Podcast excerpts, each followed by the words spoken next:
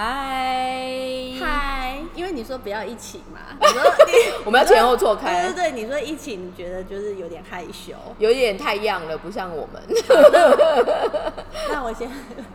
嗨，我是 Smile，但是我们已经过二十二十二十，大概快二十20秒。我是素，然后欢迎大家今天回来听我们东京任女子。我们今天开头就有点乱，原因是因为我们在开录之前就是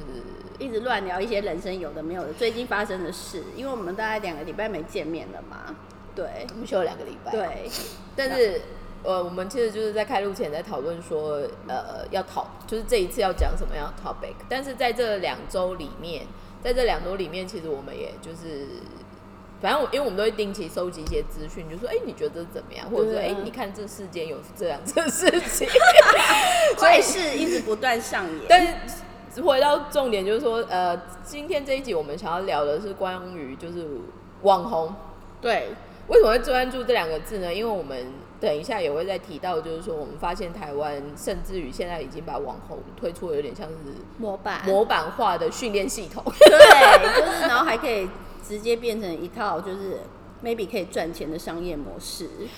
讲到网红这个东西呢，我先从我的好产业出发，因为我自己本身算是服装产业，然后服装里面又偏就是有点像是 fashion apparel 这边。那我现在虽然 base 是在日本，可是我一直以来其实都是做呃把日本的东西到全球去，嗯嗯。所以基本上我们看的客人或者是现在实际往来的客人，呃，蛮多国家的，所就是以不会只是面向同一个市场，不会不会，所以比如说像，因为我最初就是做纽约，嗯。所以纽约的客人就是美北美客人还是继续做，然后我的搭档他本来也是持续在做巴黎什么的，那另外就是台湾啊什么，就是大家可能会，因为我前几集都会三不五时试提一下我们在台湾做的事情，但是。台湾真的不是我本业，嗯。应该是说我在台湾可以做一些事情，是因为我台湾现地有搭档对对。所以其实那边的话比较不是我一直以来的 business，就是它不是我的整个 main，里面的 main。对对对，但是这个东西在讲一个很有意思的事情是，这几年我们在讲的，其实最早最早的说法叫 influencer，就是我们说影响影响者。这嗯。那这个东西其实是在大概过去，对严格来说，整个网络时代、数位时代是刚好过去十年嘛。嗯嗯，那这种所谓的网络上面的红人，或者是把红人跟网络结合在一起的数位行销的这一块，也是大概是在过去的刚好是疫情前的五到六年是对最最蓬勃发展。那那个东西，其实在我们的产业就是有一点太 crazy 的点是，比如说早期，举例来说，以 Fashion Week 好了、嗯 f a s h i o 嗯 n Week 嗯。早期 front row 就是我们说的前排，嗯。或者就是你主要的一些重要的位置，一直以来其实都会是给有名的时尚编辑者。对，就媒体的人嘛，对，比如说嗯大家如果去看，就是以前的老照片，你一看你就知道像肉格哎那个。Vogue 的美国的现在的那个内容长，对就是那个 Anna Wintour，Wintour，她可能就会戴非常大的墨镜，然后坐第一排。所以基本上你以前要要就是 VIP，嗯要就是就是那种很厉害的 editor。嗯，但是这几年因为网红这一块，就变成是各个品牌的 VIP 的，有点他们好听一点的说法，像以前设计师他们在做一些事情，他们会讲说那是他们的灵想灵感来源的缪斯这样子。哦，但是后面这个东西其实就衍生出来，就是那个品牌的代言人。所以举例来说，像 Chanel，Chanel 前呃这几年它其实男生女生都有投，那女生她其实一直以来就是投台湾的桂纶镁，或者是、哦嗯嗯。呃那叫什么宁？张钧嗯，甯。张钧甯，对嗯，，那在日本，日本的话，我想一下，她这几年投的日本的人是谁、啊？那那个那个什么菜，菜不是菜什么什么菜，然后还有一个姐妹，姐妹是好几年前水原希子，她是有投过。哦，水原希子，有水原希子有有，然后还有那个有投过魔力魔力身心。哦，身心，对对对，对，身心也蛮多，因为他他他奶奶，哎、他外婆，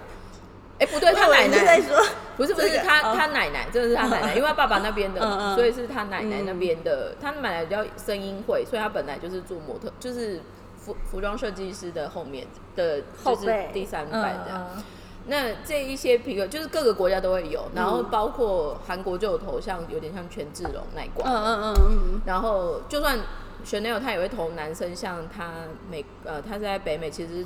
丢那个 Phil，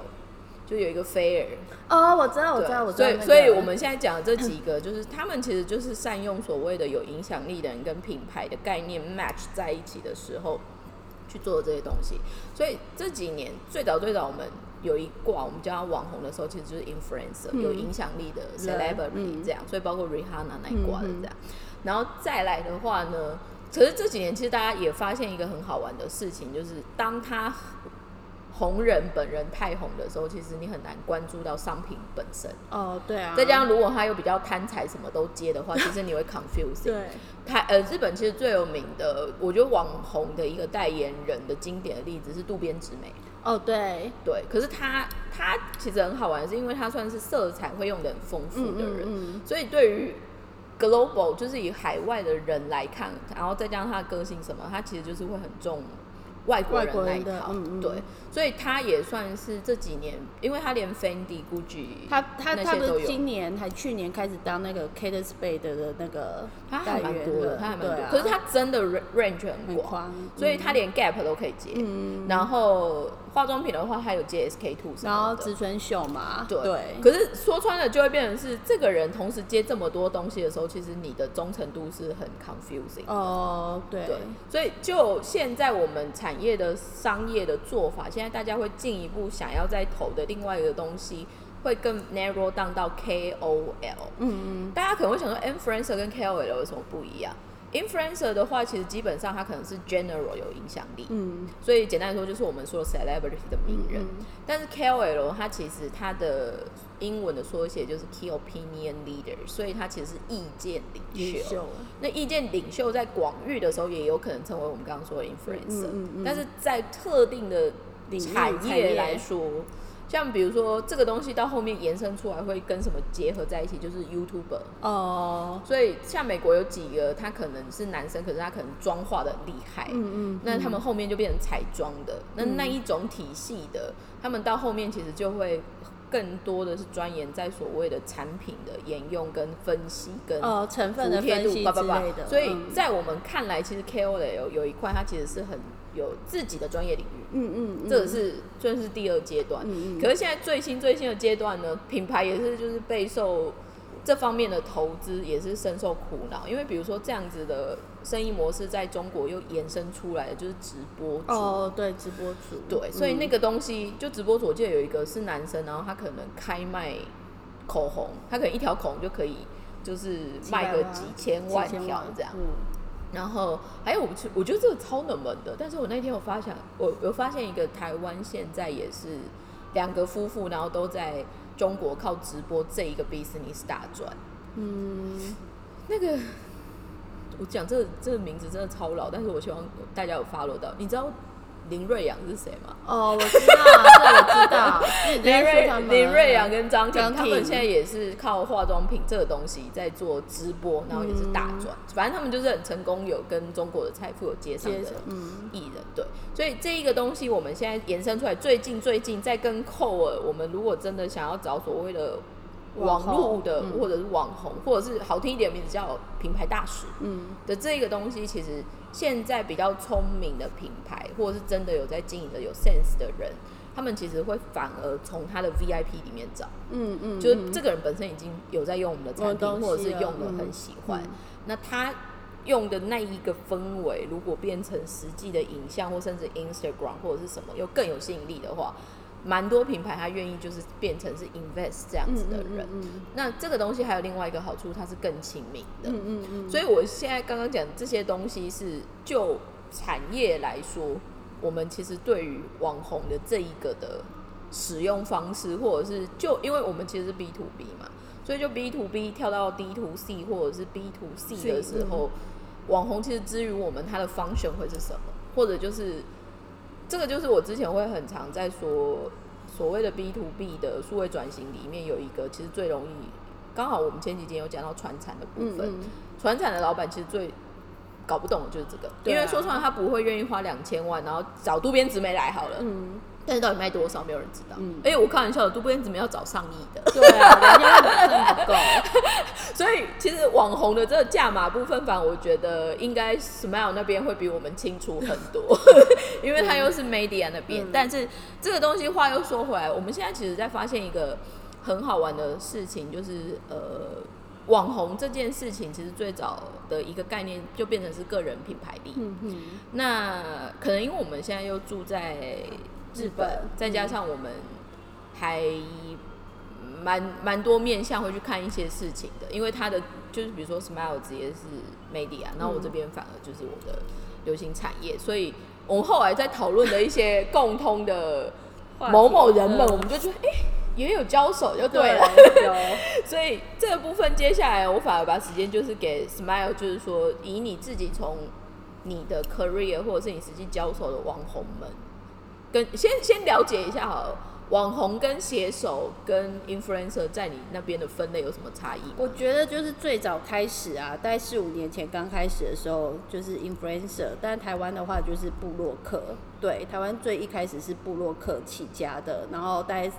前两三年之后才慢慢转型，变成稍微专业一点的 KOL。然后我这些最一开始交手的，我是跟布洛克，然后我也是有几个，然后后来就是变成好朋友。哎、我有个对问题，你的布洛克时代是无名小站吗？不是，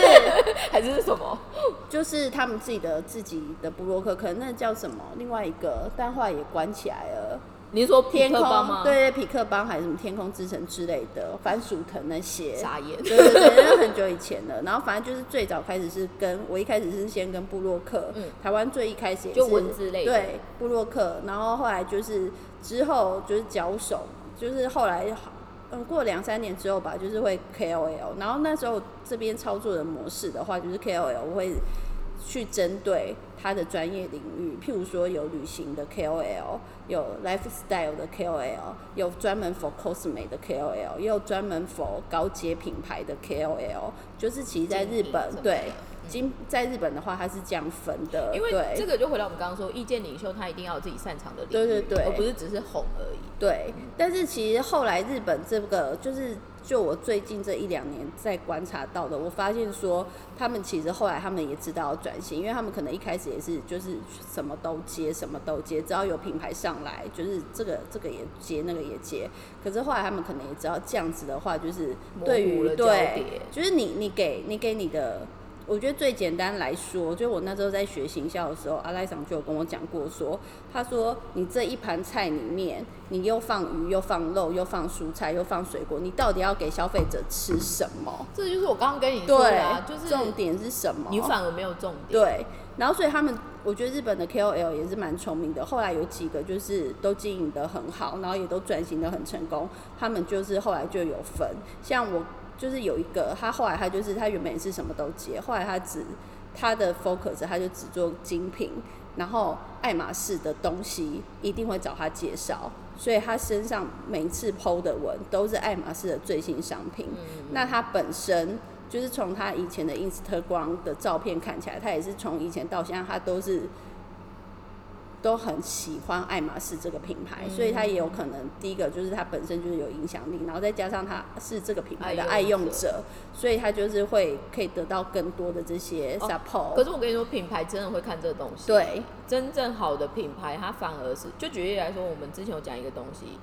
当我在讲网红的时候啊，因为我我我们前阵子不是，其实我们现在还在做，就是我们不是做募资嘛，嗯嗯然后那时候我们家台湾的人就是说，我们一定要找网红来穿什么的。嗯，可我一直打枪他们，就是说台湾有什么网红可以先就是有这个 sense 可以对理解的。大家举得出来我看看这样子。对，因为我觉得说，第一个穿衣品味我也没有特别 appreciate，再来的嗯花钱东西我也没有特别的 理解，嗯说你真的懂 luxury 吗？嗯对，所以就是这种比较巴的讲完之后，嗯我就举例来说，如果真的要做这种东西，举例来说，像日本很有名木村拓哉，其实虽然他年纪大了，嗯。可是他一直以来都算是有一定的嗯。时尚的影响力。嗯。木村拓哉其实基本上是不接业配文的，嗯。虽然大家就说哦没有啊，他会带什么银饰嗯。或者是嗯牛仔裤还是什么，他从头到尾都是自己去支持。的。哦，所以就是什么 Levi's 啊、红标啊，那都他自己买的。所以在衣服类，他其实不太碰，嗯饰品也没有，但是他会接的广告可能是饮品或者是车子。哦，还有就是什么发胶，对，对就是你会嗯发现他真的 daily 在穿的东西，因为他可能喜欢，或者是他真的懂，所以他反而会单纯只是以粉丝或使用者的心态去去。分享，去分享这样子。对，反正就是后来这几年就从原本布洛克变成 KOL，然后 KOL 的话就是会分类，就是专门的旅游有旅游的，美食有美食挂的，然后美食又分很细，他是吃哪一种美食？是路边摊还是 B 级的还是对，是 B 级咕噜梅，还是他都只吃米其林挂对，这个又会分对，然后还有老铺还是阿那巴，这都分得很细。对，然后这几年，其实我我后来因为我是做比较上，我的位阶比较上面，所以我不会直接去对这些人。嗯对对对，但是。我已经知道，就是他们的发展是这个样子了，然后变得是走专业的路线。像 cosme 的话，他们也会分成是有一种的话，就是比较平价的 cosme，可能就是药妆系列的平价系列开价式对。然后有一种就是专门的品牌，迪奥、Chanel 的这种对专柜，对，就是会分很细。然后，呃，对，然后你刚才问什么？应该是说，所以严格上来说，媒体其实因为媒体媒体的角色跟我们想要使用 KOL 的角色不太一样但是我们我们我们其实就是下包啦，我们就是对发包给你给我嘛，我去帮你选嘛。对对对，所以所以像 Smile 他们这一种比较 general 或者是比较有概念去分类的话，当我们从上游，比如说上中游，你下包下来，它的应该说它的成效会相对好一点。对，但就是是至少比较 focus 在在那个专业的领域里面。，但是我觉得对现在我们要开始进入一个新的讨论的部分，是因为我现在发现台湾嗯的网红现在延伸出来很大的一个商机叫做团购。哦，对，然后嗯嗯这个东西刚好依照他自己现有的 lifestyle 或身份会开的东西不一样。嗯就举例来说，我其实呃，我我以前在我以前在台湾工作的时候，因为你知道 OL 嘛，总嗯是就是 混一下加细节一加一什么 的对。但是我没有看到款式，但是我会花时间去看一些有产出文章的人，所以我记得我那时候在台湾很爱看的，比如说像是表姐、丹妮哦表表姐。嗯丹妮表姐其实后面就是都是做美化妆品这个啊，嗯，但他后来也有去接那个整形的啊，呃，医美，对对，医美。医美，对，台湾后来的布洛克，我要补充，台湾后来的布洛克都在做医美，是因为医美非常的蓬勃，而且这钱非常好赚，而且他们都可以去打免费，这是真的啊，所以他们就是会直接就去做，对日啊，本其实这个好像很少因为他们有医，他们有医药法的问题，对。对对所以一般人其实不太不能去出做来这个做这个所以嗯。也是台湾另类商对机。对对，然后再来的话，我还有那时候很呃有在看的就是洛梨寿司，但是他后面开的，因为他的孩子嘛。亲子嘛，他走对亲子对对，路线，然后还有因为他本身也很会收收收纳家里的东西，对对对所以很多那种收纳型的家冰家用箱什么型，的，对对对。对。然后还有一个叫什么四八六吗？哦，对，四八六团购，对对我觉得他也对蛮厉害的。就是我觉，得台湾现在，因为嗯，四八六呃这个我蛮喜欢的。我最近刚好跟我另外一个 PR 的朋友在聊一件嗯事情，他就在提一件一个现象，就是我们现在讲的是精品跟好一点的服装的品牌，嗯嗯，他们现在都在做一件事情，就是把台湾办公室的人缩小，嗯或甚至于嗯没有台湾办公室。嗯那这一些所谓的要做的事情，就会回到不管是上海，或者是甚至香港也是都回到上海办公室。那他们怎么玩呢？他们只要下发给当台湾当地的 marketing 的行销公司就好了，嗯嗯嗯所以他们不需要自己的 PR 的人或自己行销经理，就那也就公司不需要有行销部门就对了。但是这一个代表是什么？表示其实台湾现在通路的 performance 不好。嗯但就是回到我刚刚说，因为大家都会去买团购嘛，嗯嗯嗯，那一样的通路最便宜的一定是团团购。因为它没有店面，它没有什么。嗯嗯。那这样子，它其实就是会变成台湾现在很好的是百货公司赚钱的都是做吃的，嗯，就美食街，嗯嗯包括嗯嗯微风他们可能好几栋都开在信义那一边好了。嗯嗯嗯但你看生意最好的一定都是餐美厅然后服装就是一个一个关，嗯精品也是越来越少，然后有一两个牌子是直接就是撤出台湾，嗯就不想做。嗯所以这个东西是带动另外一个新的复合型的商店很多，就有点像我们说的选品店，嗯嗯可是买卖的怎么样，就是又是另外另外一回个部事那再把话题拉回来，就是我发现台湾人很爱开的团购的领域也蛮可爱的，就是吃的，然后电器，就是生活起居品。说到这个啊，因为我前几天我就在研究这个 新的新的商业模式，然后因为我离开台湾很久了，就是八七八年了嘛。那我本身我算是异类，就是因为我在这个年纪我没有小孩，我也没结婚，然后所以我只是想要了解一下，就是说现在团购到底会团什么。然后我发现真的是台湾一个对，真的小到连 OK 泵都在团。我跟你讲，然后我就说是有这么容易受伤吗？他就说你没生小孩，你不懂，小孩一次受伤就是要贴十片。好了，我没有生小孩，我真的不懂。我我我讲，因为这时候我要出卖一下我家的家，就是出卖我姐姐。嗯我姐很好笑，因为我姐姐她反正因为我们家的人都住南部，然后嗯南部的乡亲们就是很喜欢食物类的团购，嗯然后特别因为南部的农产品跟鱼。哦就是很新的加工产品，嗯因为我们又是高雄人嘛，所以什么花枝丸叭叭叭的那一类的。但我之前我就发现我姐团购了一个产品，我觉得超惊人的。快点！早哎、就是找哎、那叫什么美而美嗯，早餐店的那个调理包，哦，就是铁板面的那种 什么饭，就是黑胡椒酱的那个。对，然后薯饼也可以，然后鸡块也可以，就是我觉得很 smart。嗯，对。对对，就美而美啊，美而美的体系的那一个东西也在团，啊，这么酷！而且听说他的团主，其实他团主都很，就是他们后来都会变成专业，所以原本可能是家庭主妇自己爱买，嗯，然后一直开开的很成功，就是开到就是有自己所谓的下呃他们家他们家会摆那种冷冻型超大，哦有点像货冰柜，箱对对对对、嗯。那一种，然后就是大家都可以去自己自取，可是他每个人可能只收十五块或十块的手续费，但是就可以帮你省运费什么的嗯嗯嗯，赚飞。所以我就会觉得很真的是无所不团呢、这我是听过很惊人的，但我那个 OK 棒，我想说 OK，听说最近暖我们现在录的这个暖暖包暖暖包很惨，缺货。但是我真的不懂对啊，我我我觉得台湾人就是一窝蜂。我只我其实我会想要说的是，台湾就是冷也只是冷那几天而已，到底在还 就是去但是抢什么？但是我必须要很不是很热吗？但是我因为我那天我有听我我们有在讨论一件很正常的，就是有一个很 fair 的说法，就是说，因为基本上我们在日本，我们就会觉得说啊，台湾再怎么也不会那么冷。可是嗯另外一个原因是因为日本其实干冷，第一个是干冷，第二个其实台湾呃日本 general 的有暖 building 里面都有暖气，对，台湾都没有，嗯，所以台湾的冷是真正真的的冷。就是台风刺骨的冷，就是会这样刺骨的冷，哎天哎天，反正所以我觉得，我觉得那个就是后来就是蜕变，所以我觉得网红带动了这个团购的这件事情。可是我要说的是，团购通常不会找网红哦，是一般熟人，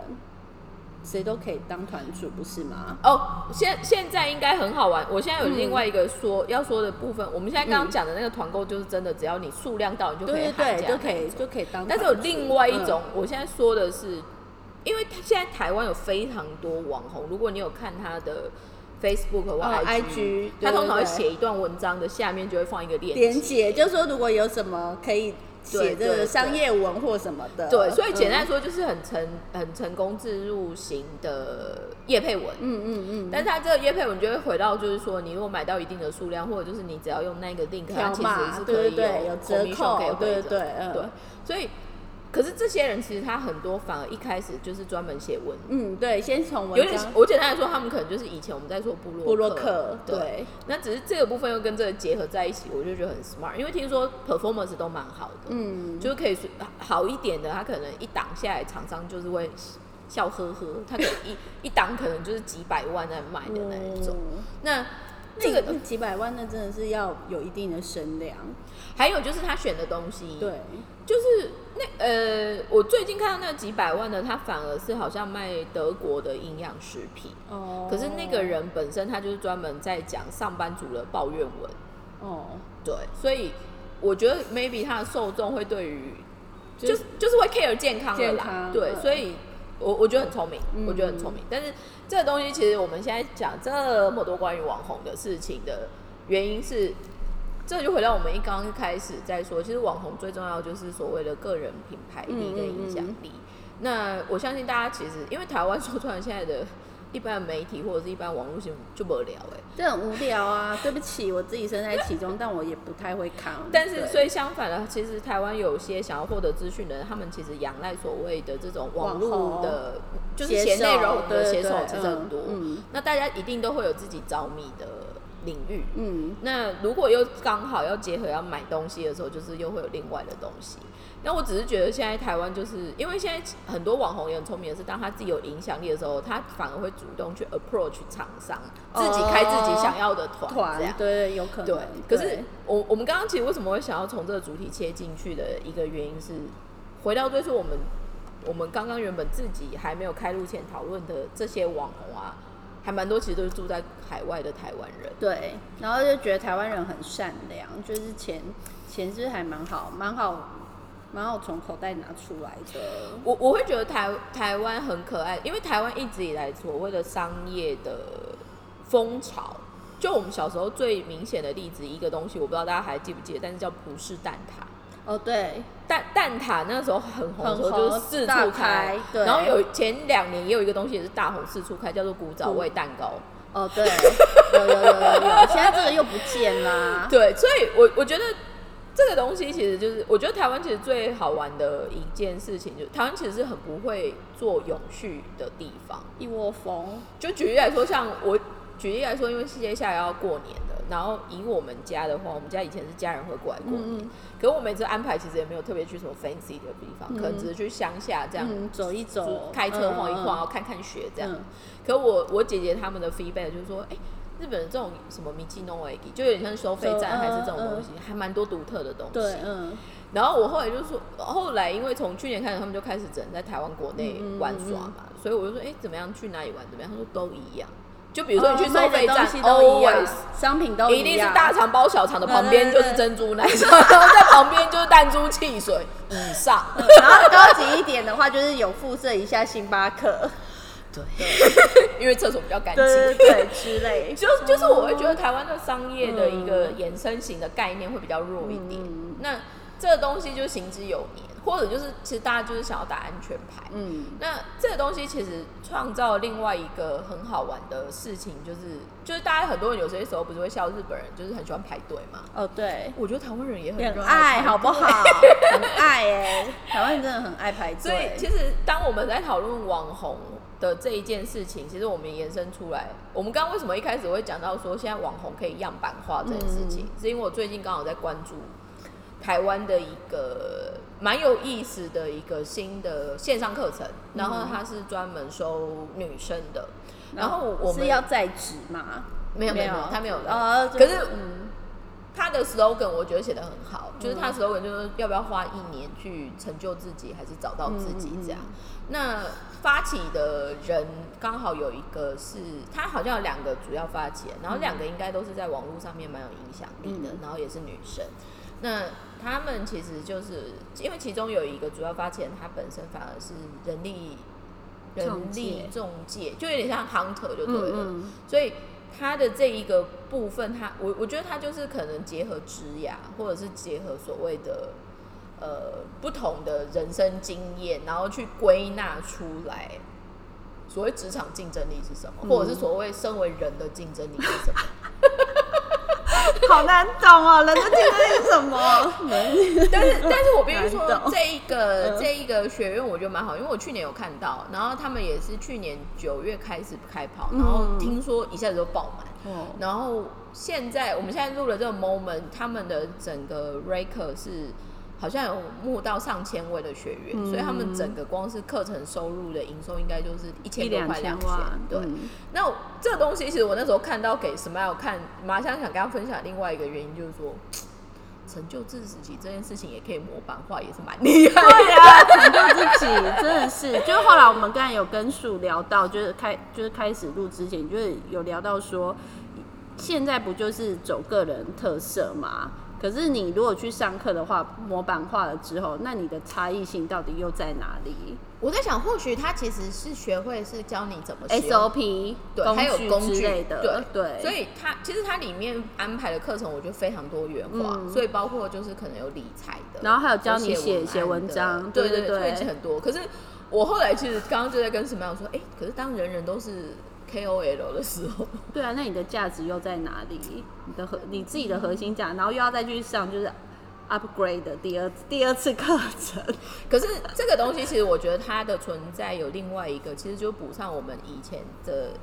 分享里面就有说，其实台湾教育可能很缺这一块。嗯嗯嗯，但是这个相反的，我反而觉得现在这个学院有点可惜的是，那你为什么只做百分之百女生？你为什么不做 general 的？嗯男男生也一起对进来。对，可是我我觉得很 smart，但是 maybe 这又可以结合很多未来的不同可能的商机，因为嗯 Smile 也马上就有说，哦，其实有几个媒体或者是有一些社群，他们本来就在关注这件对啊，女女生的事情对，，可是他那嗯边可能是从讲座或者是内容的分享嗯到现在这一个，他可能就是 out 一直接变成一个课程。对，但是我那时候听到或者是看到，我有点害怕，是因为全部都是女生，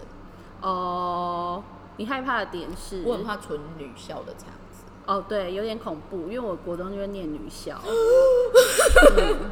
还有就是因为我觉得现在社会其实到处都在说嘛，你要 diversity，、你要很多元化，你要包容。那嗯当你做一个很讲究这个东西，大家当然就是说没有，你看父权时代几千年、几百年这样。我说，所以你搞了一个女权时代就可以。压过他们没有，人家可能要几那千年、几百年。LGBT 时代，每个人都有自己的时代这件事情，要搞到什么时候？对啊，但是，但是我觉得这个东西其实它也是一个时势造英雄，因为说穿了，接下来的一到两年的确还是不能自由移动。嗯，那我觉得，如果有些人他反而在这个 moment 觉得有点迷惘，然后他去上那样子的东西，他有那个收获，那可能也是功德圆满。嗯只是因为那个东西之于我，我马上看的时候，我们其实蛮好奇效果如何。对啊，而且其实我我说真看到有的，在大家在写，就是他们要交新的，要写报告哦，，对啊，写的很热血。啊，我不知道，因为我我其实说真的，我其实也是离开离开台湾八年了嘛。那我我是最后一年在台湾，我是二十九岁。可是二十九岁以前，可能当时的社会也没有流行这种。当时我会去上课的，就是去听成品的讲座，然后或者是成品的教人家怎么煮菜，这个料理我有兴趣。可是像这种什么心灵成长的，我是我不知道那时候是没有，还是说因为我没有 focus 在这个点上，所以我不知道。但我只是我很好奇的是说，因为我身边也没这种朋友，就是他们会拿钱去上心灵课程。我也有听过，就是去上那种就是那叫什么卡内基，那因可能那个对，那那个是因为可能是公司，因为他是主管的，所以他公司就是你必须要上这个有点心灵方面的课程，这个我可以理解。可是如果是自己额外掏钱去上这种心灵课程的人，我说真的，我身边没有，身边的就是他们只会就是叫人家掏钱给他上。对，或或或者是或者是陪孩子去上一些哦画画课、律动课这种。但是我跟你说，这个就是那一天我有在跟我另外一个朋友嗯在分析这一个、这一个 seminar 这样。他就说：“哎、怎么反应这么好？因为很多人就很讶异，嗯对。因为一千多个一现很收一现收快两千2000万我想哇，台湾真是商机无对啊，而且台湾这大大家好上进、哦，而且它已经很 narrow，基本上只有女生可以报。对啊，但是后来我就在跟我朋友马上，我们就进一步在分析说，现在应该会来 assign 这一些东嗯西，应该就二十几岁到三十几岁前。哦。原因是基本上他可能还没有孩子。孩子，对啊，有。再来的话，可能在公司刚好不上不下。就是可能有遇到一些瓶颈，他要求一个突破，对，然后再来的话，还有一些，因为现在毕竟疫情嘛，嗯。有有些有可能原本想要在国外做一些预定的人，他没有地方可以去，嗯。可他可以趁机会去 build out 他自己新的 community。因为说出来，他如果 lucky，他可以创造出是新的 business chance 的嗯。matching 嗯。这样。但是这东西我就会觉得很有意思，就是回到最初就是说的，他的这个东西。我我其实我我在想，他们应该会蛮顺利，会持续每一年就这样。嗯嗯一直开 lucky 的话就会一直办下去，或者是他可以做一些所谓的进阶版本。嗯嗯然后我也会想要看说，嗯，会不会有人因为这样子，他可能有一些收获这样。嗯只是我那时候在看那一些邀请的，包括师资或者是他写的那些内容的时候，这边我只是想要跟大家在，为什么我们今天反而想要从网红这两个字引切进去的原因是。有机会，我会希望在台湾的人，或者是听我们节目的人，对于诶这个人好像很厉害的这一个前提，可以多两下去 double check 这个对真的很厉害、我觉得这很重要。我只是想要说这一件事情，因为嗯，因为我这交手过有一些，就是真的是，就是可能他的暗赞的人很多，然后他的文章好像也就是暗赞的人很多，然后分享的人数也很多，可是真的是实际交手的时候就觉得，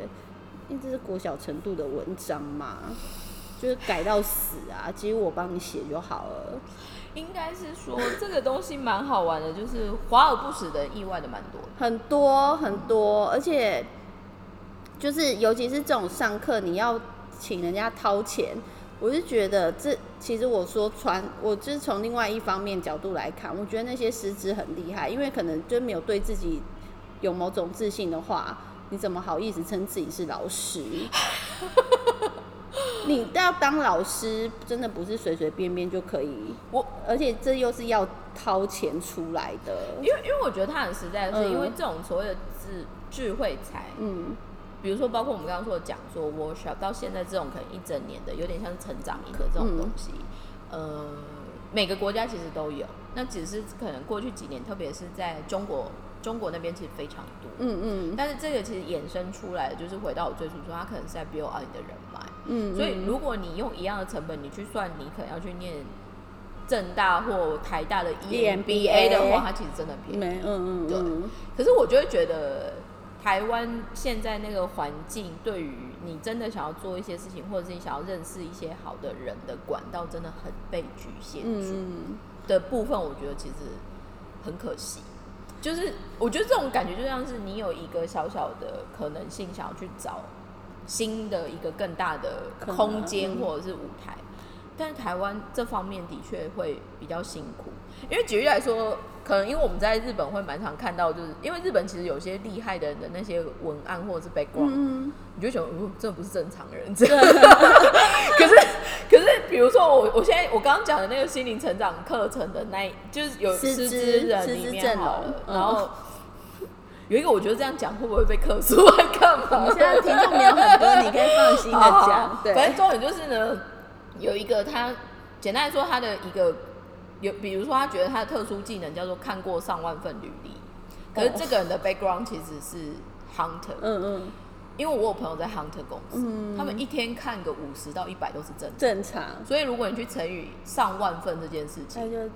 几年一两年就可以达到。嗯，对，如果你又更认真的话，嗯嗯嗯。但是我会，所以这个东西相反的，我其实觉得，如果大家如果有机会继续听我们的频道，我会希望大家可以多一点点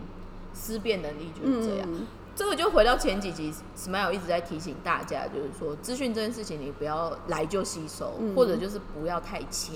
因为说穿了，那个东西是一个训练。你如果长期以来就是只有这么小的容量，你后来其实大容量你也进不来。嗯可是说穿了，现在就是举例来说，如果我们都看到台湾说，哎、有人愿意花这个成本或花那个时间，因为它整个 training 可能是一年，都会有人愿意做这样子的 invest 去找到更好的自己的话，那你先从日常不用花钱的地方开始就好了。对，就说到重点，我在坦白说一件事情，因为它里面也是，我是大概看一下啦，因为我最近很忙，大概看一下，就是速传给我之后，我大概看一下，它里面是不是有教人家写文章？就是写文章，我跟你说，如果要上课的话，我回去帮你开，我就教你怎么写，我教你怎么提案，保证三个月你就我不用三个月，一个月你一定被我抄到死，你就会写写文章这件事情不用上课好吗？你就先从简单的去开一个部落格开始，一直写，一直写，一直写，每天写，每天写一篇，流水账都好人家人。家要人家要追求效率嘛，模板化，也有可能老师会帮他介绍工作。哦，可是我觉得就是想看他会不会到后面是衍生这种商机。哦因为说实话如果有的话，我觉得这就值得啊。值得，对。但是我会觉得说，有一些就像刚才书提到的，有一些事情就是其实真的你不用花钱，而且你说文笔这件事情，文章力，后来我发现说，有时候真的不是只是除了写是很重要的之外，就是因为写会训练你的脑袋，就是如何把你想要的事情变成是系统化。第一段我要说什么起承转合，它会就是增加你的脑袋的组织能力，我觉得这很重要。再就是说，你要看，你不能只是因。不是不能只是 output，你要 input，所以你的书也要会。就是为什么对，就是会其实像我这说坦白的，台湾很多那种就是旅游的，尤其是在介绍日本的那些旅游的部落客，我跟你们说，我都不看他的们的文章，我看不下去。你不要再做什么 A U 不改的 事情。不是，不是，我要说的是说词汇很重要，就很像譬如说一句话，简单一句话好了，譬如说，呃，嗯，就是好，譬如说这个东西越卖，呃，它的它它的知名度越越来越好，可能有些人就会就简单来说，就是简单评评述的话，就是说，呃，知知名度越来越好。可是有一些人他就会写知名度水涨船高，你懂吗？就是其实这个东西是你要自己去训练，然后你的书要看够多，然后你的成语也要也是要就是马上可以用出来，而且用对地方。可是我发现很多就是。即便是出书的人都在乱用成语啊，像我写手他都在乱用成语，我就说你去写这个你自己不不确定的时候，你又不去 Google 一下这到底什么意思？你在用，就是完全不是这个意思，然后你把它套进来。我觉得这一集，因为其实时间上也差不多了，但是重点是我们这一集其实如果真的想要分享。什么样的东西的话，我们可能主题会变成是破除网红迷思，破除网红迷思。跟你说，真的有很多人，他这不是你表面上的看看的这样，因为我也是，我觉得每个人都是会有自己向往的，一不管是偶，不管是台面上的那些舞台载歌载舞的偶像，或者是明星，你也是会有一些会有追求一些布洛克这种网红，我觉得无可厚非，因为我觉得这个可能就是。因为你喜欢他，maybe 你就是会想说，当做一个崇拜的对象吧。我我觉得这个里面就是日文有一个很美的字，我一直很喜欢叫阿 g 嘎 g 啊，对，憧憬。对，那这个东西其实呃，这这个相反，其实不管是在日本整体社会或者是媒体，他们反而会很往这一个部分一直在做这个事情，因为这东西延伸出来就会变成日本会跟你讲梦想这件事情。嗯嗯嗯。所以我觉得人有。好的 model，然后变成你的动力去前进这件事情其实很重要。对。可是为什么我们今天会想说要破除网红迷思的原因，是因为我觉得现在很多时候，嗯，特别是有某一些网红，我在看他写的东西，我觉得很不健康。原因是他很多时候可能一直在干掉谁而已，就是在抱怨呐，然后骂别人呐，然后可是下面的一些粉丝就是会一直说对什么的，然后或者是他在攻他在。他在攻击，对对对，譬如说他在攻击别人的时候，然后他的粉丝就跑去别人的他攻击对象的那个网，然后就是又在骂。真的耶，他们会有不同派系，你现在说对对对对，就很恐怖，我觉得很恐怖，而且我就觉得你干嘛要这样？然后还有是在攻击别人，然后有有一些甚至是攻击以前的自己的就是懂内他的人，然后就觉得哎，他你在拿当时当时当时你在获得这些好处的时候，你也没有歌。歌功颂德啊，那你现在这样子，那你现在是我我我，其实我有点看不懂。我我觉得应该是回到一个很实际的，这跟我们之前在讲一些所谓的做人的理 道理，简单简单说，就有点像是不管是什么职业道德，或者就是礼义廉耻什么东西。我个人其实会觉得，对于有特别有影响力的人们，不管就是我们现在说 influencer 或是网红。他们其实应该是要有加倍的基准来做这些事情。对啊，但他们是就是有一些反而就是在带风向，哎，很会带风向。这就是我刚刚一直一开路前，我就这就叫做操纵意识形态。对。然后我觉得很可爱的是，真的会有护航的人。可是说穿了，这就回到最初说，如果大家今天做这件事情，单纯只是为了快乐，或者就是有一个认同感，那你去做，我也没有办法说什么。可是我会觉得。比如说回到现在，就是说，哎，没有台湾，其实现在也有很多人愿意去投资，是为了要做成就自己这件事情的话，那我会觉得成就自己的这一个前提里面，其实最重要的就是你先认清自己。但是认清的这个能力，不是只有认清自己，也要适度的去认清每一件事情。嗯嗯。所以不是资讯来，或者是人家告诉你，你全盘你就接受。对啊，我就觉得，嗯。大家不是就是因为你知道，很多时候像刚刚那种护航事件，都会两边吵来吵去。可是有些时候粉丝又会很像 FBI 去查很多事情。对啊，就是列出来。哇哦！对啊，然后我就是不要因为不要把这种能力反而是发挥在愤恨的上面。而且也不关你的事啊。对啊，就是我想说这样，你干嘛为了别人造对孽？啊？而且你花那么多时间，你真的还不如好好去写一篇文章，好好看一本书，这不关你的事好吗？我后来就觉得这些东西，后来就看看了，我其实就把这些都都退掉、欸。我觉得，我觉得，我觉得蛮有意思的，对就蛮有意思的，对，就是蛮有意思的。但是后来你就会觉得，就是当你知道这些有没有帮助？也对对对，然后还有就是，当你其实你实际跟这些人交手过，或者是其实你从信任的人听到他们私底下的一面的时候，你就会觉得，对，我不予置评啦。对啊，嗯，期待我们下一篇可以讲一讲我们喜欢的网红。但是我真的，我找不到哎、我刚刚讲的木村拓哉，我还蛮推的哦，木耶。木木村拓哉可以，然后我是推就是日本的那几个。哦就是有一个，就我刚才说的那个爱马仕那个，哦他不会乱写，他就真的他就只介绍爱马仕。其实，其实这个我们下次可以分享一下，因为日本的这些一样是有影响力的。举例来说，他们也有 YouTuber，、他们这几嗯年都有对对 YouTuber，、对对，可是如果你去看他们 YouTuber，